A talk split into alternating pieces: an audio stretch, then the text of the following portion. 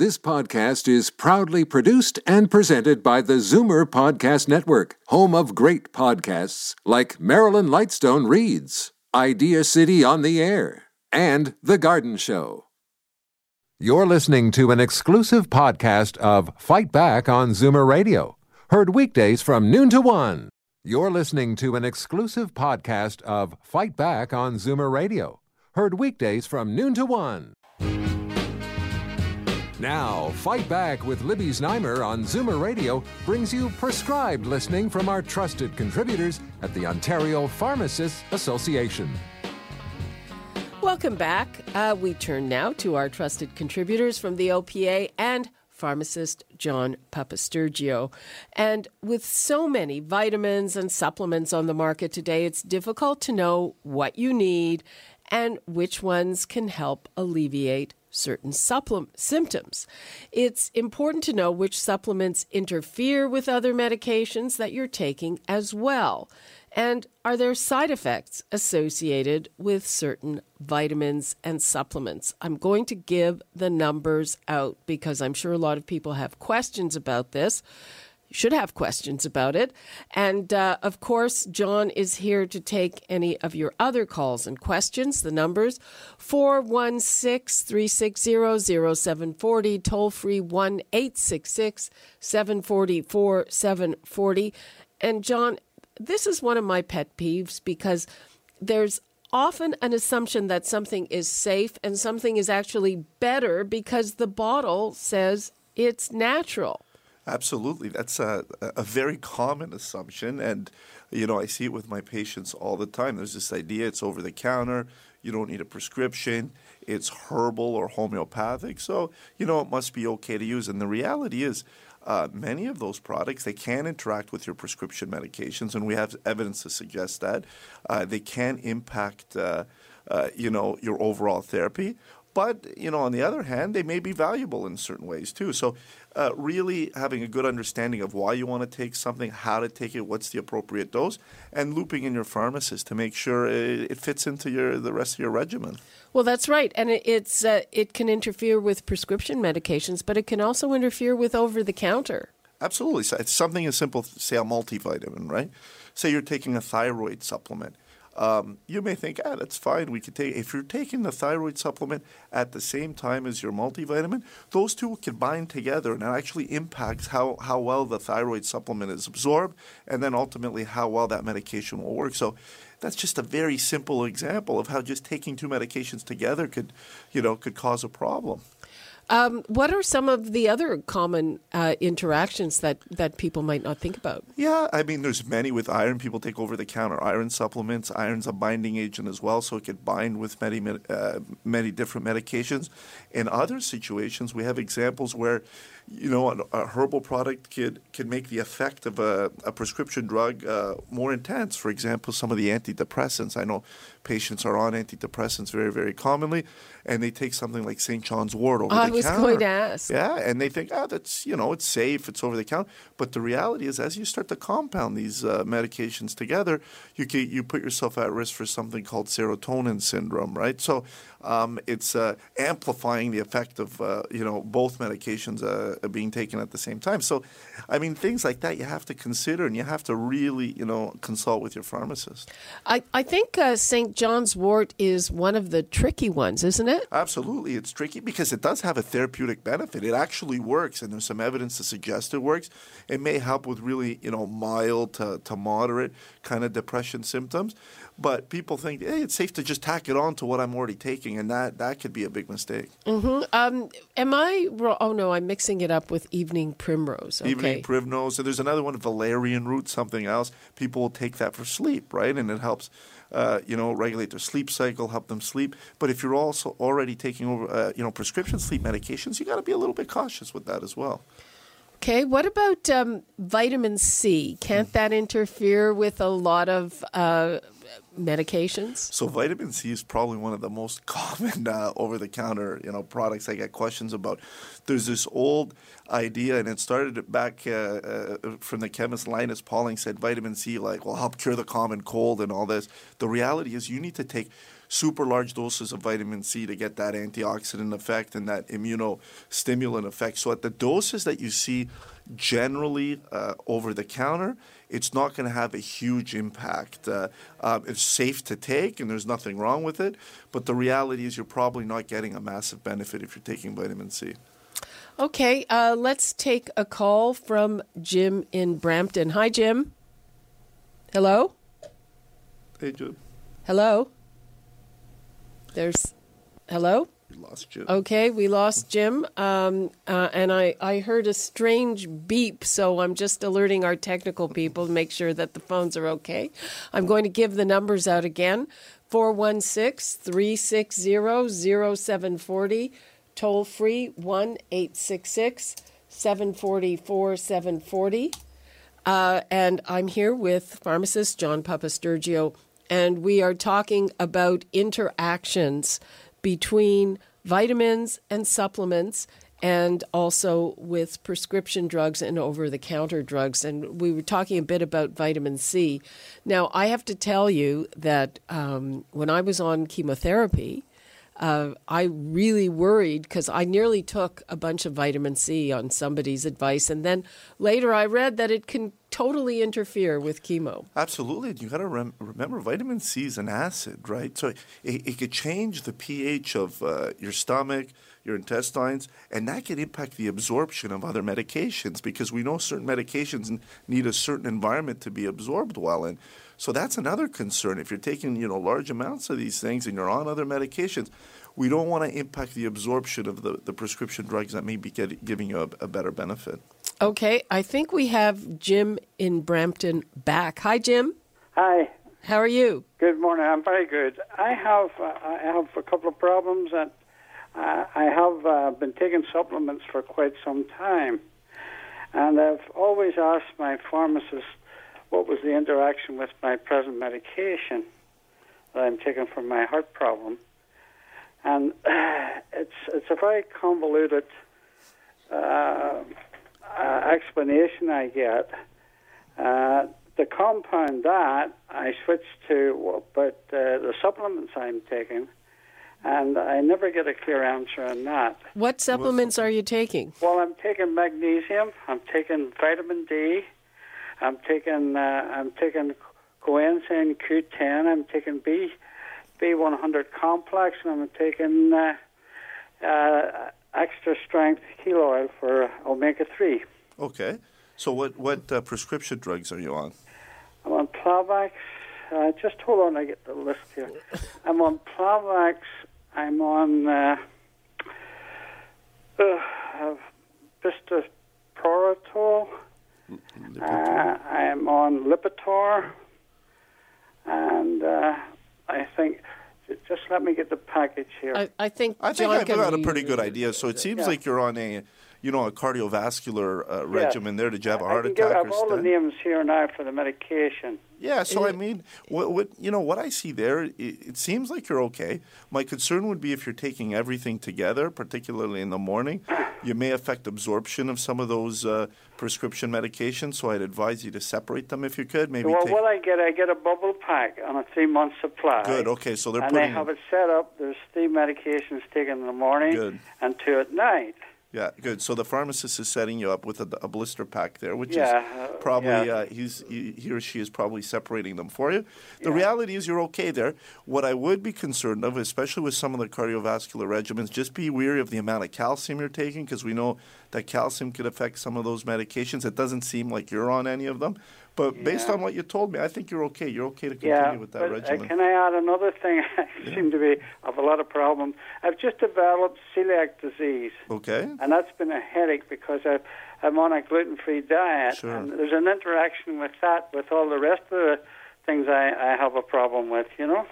Yeah, I mean, it, the gluten free diet itself shouldn't impact uh, uh, anything, but the, the, the you know regimen you're on, particularly all those vitamin vitamins, they could f- flare up your celiac type type sy- symptoms. That's a reality. Are there um, any binders in the vitamins that There have are. gluten? Absolutely, there are. So some of the manufacturers now they they manufacture without gluten, and uh, depending on which products you have, the pharmacist could look that up for you. I mean, it just depends from manufacturer to manufacturer, but some of them uh, don't, right? So they, they may have gluten products in them, and you have to be aware of that. And that that would be my only concern, uh, risking a flare in your situation.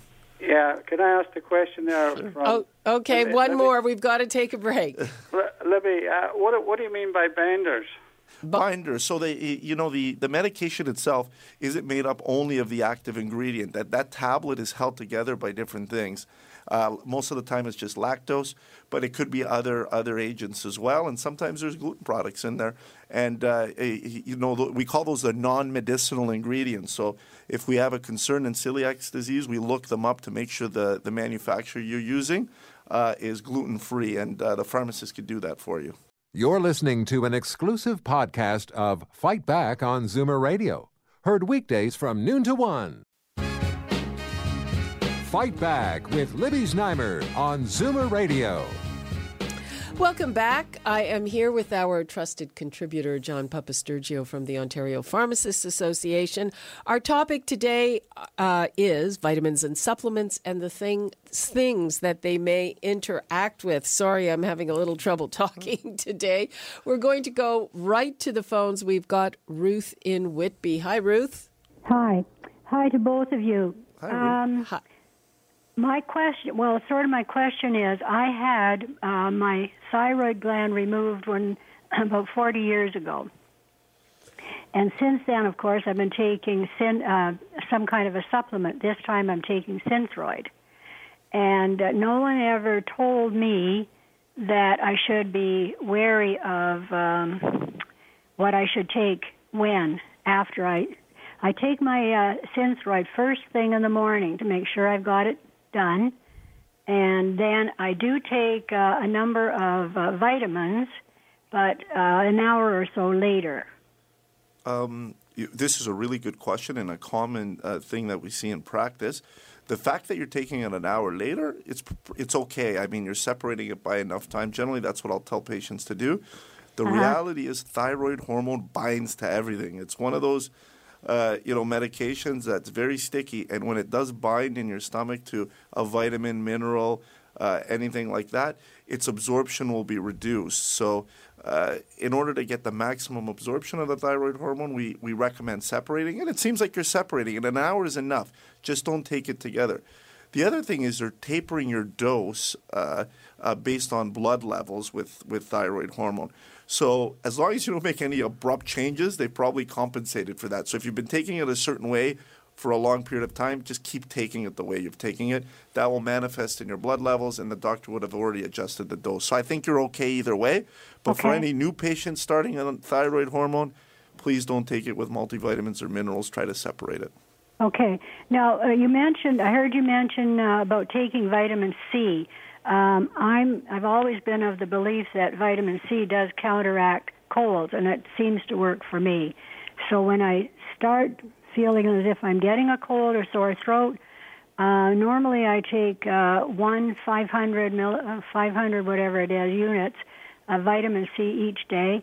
And then when I see the onset or feel the onset of a sore throat or, or cold, I increase it to twice that.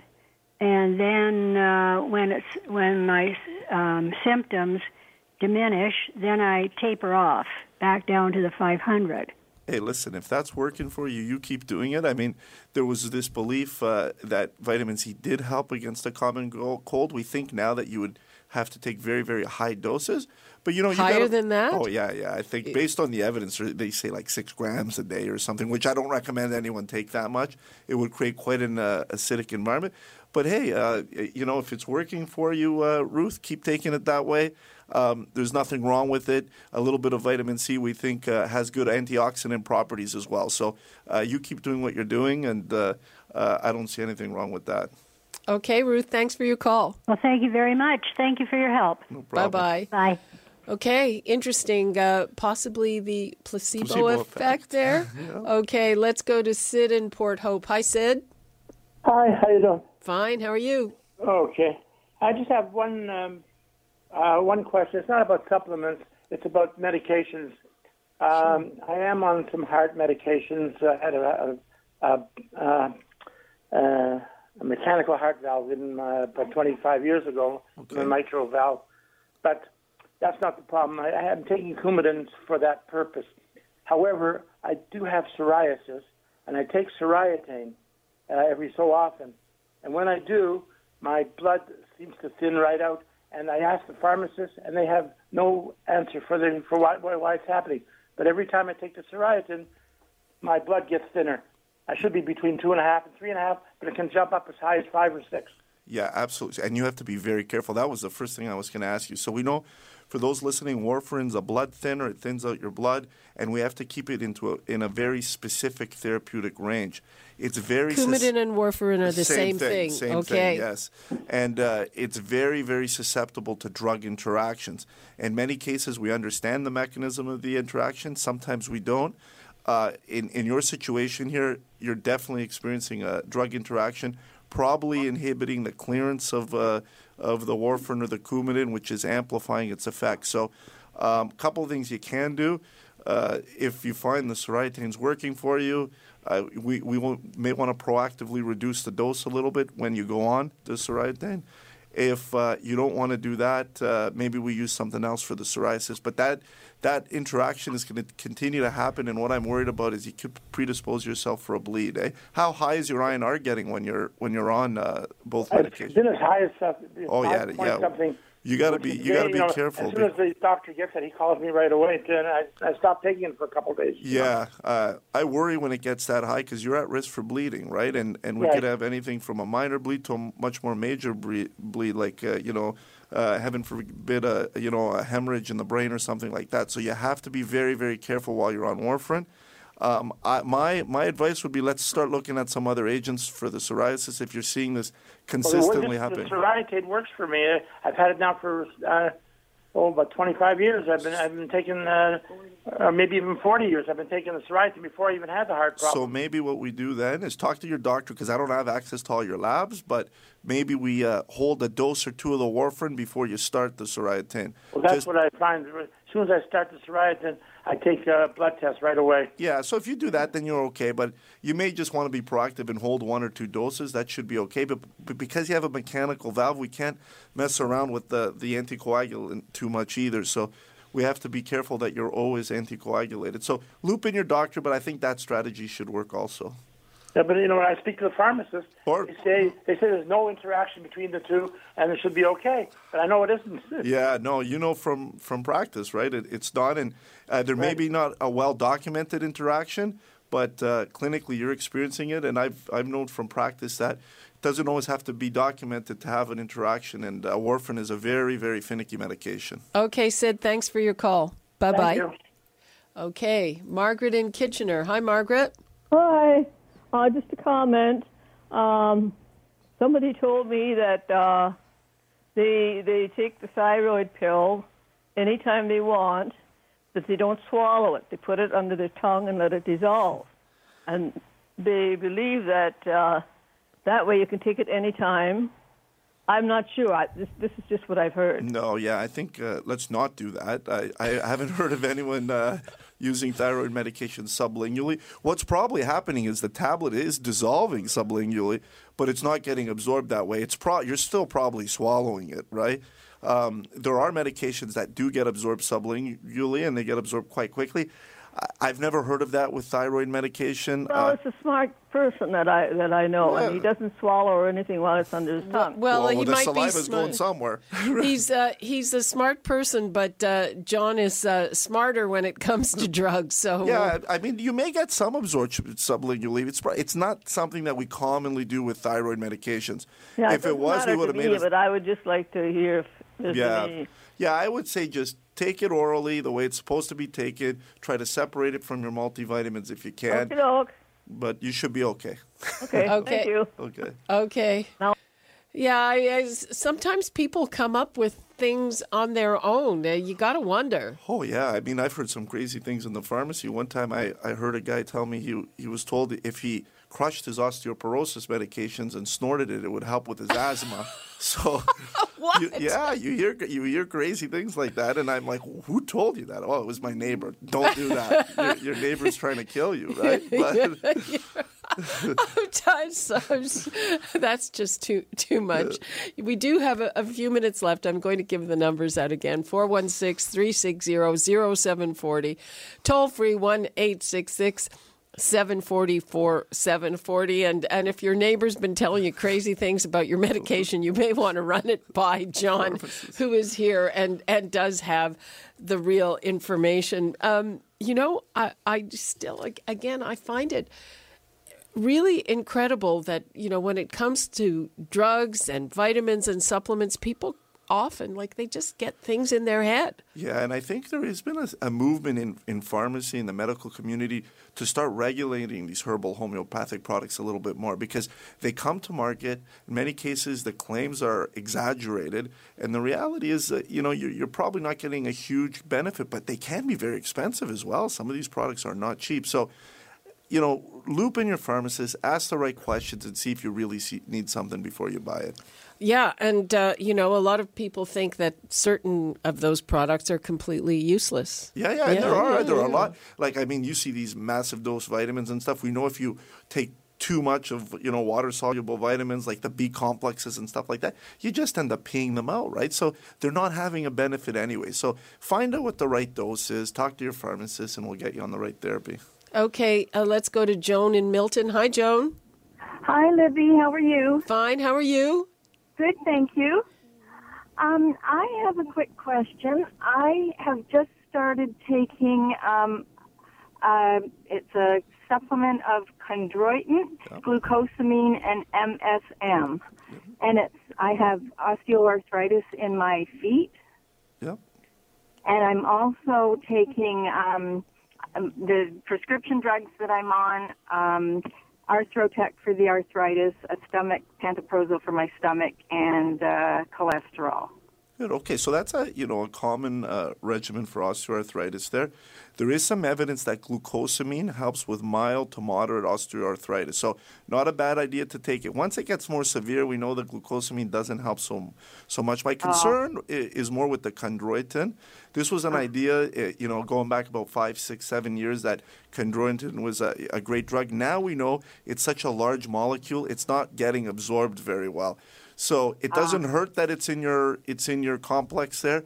If you want to save some money, I'd probably tell you just buy the glucosamine on its own. It's probably going to have the same effect. Uh, it's the glucosamine that's being active, but absolutely uh, can help, and I think uh, uh, it may work well in conjunction with your anti-inflammatory there that you're taking. I, I have a question about that. So I thought that with glucosamine, you have to take it for how long, like a month or two or three, Yes. before you can see if it even works for you. Absolutely. So, so glucosamine is not a pain reliever, right? The idea behind glucosamine is it's trying to fix your your, your joint matrix, rebuild that matrix, and get uh, get it working back to you know how it was before.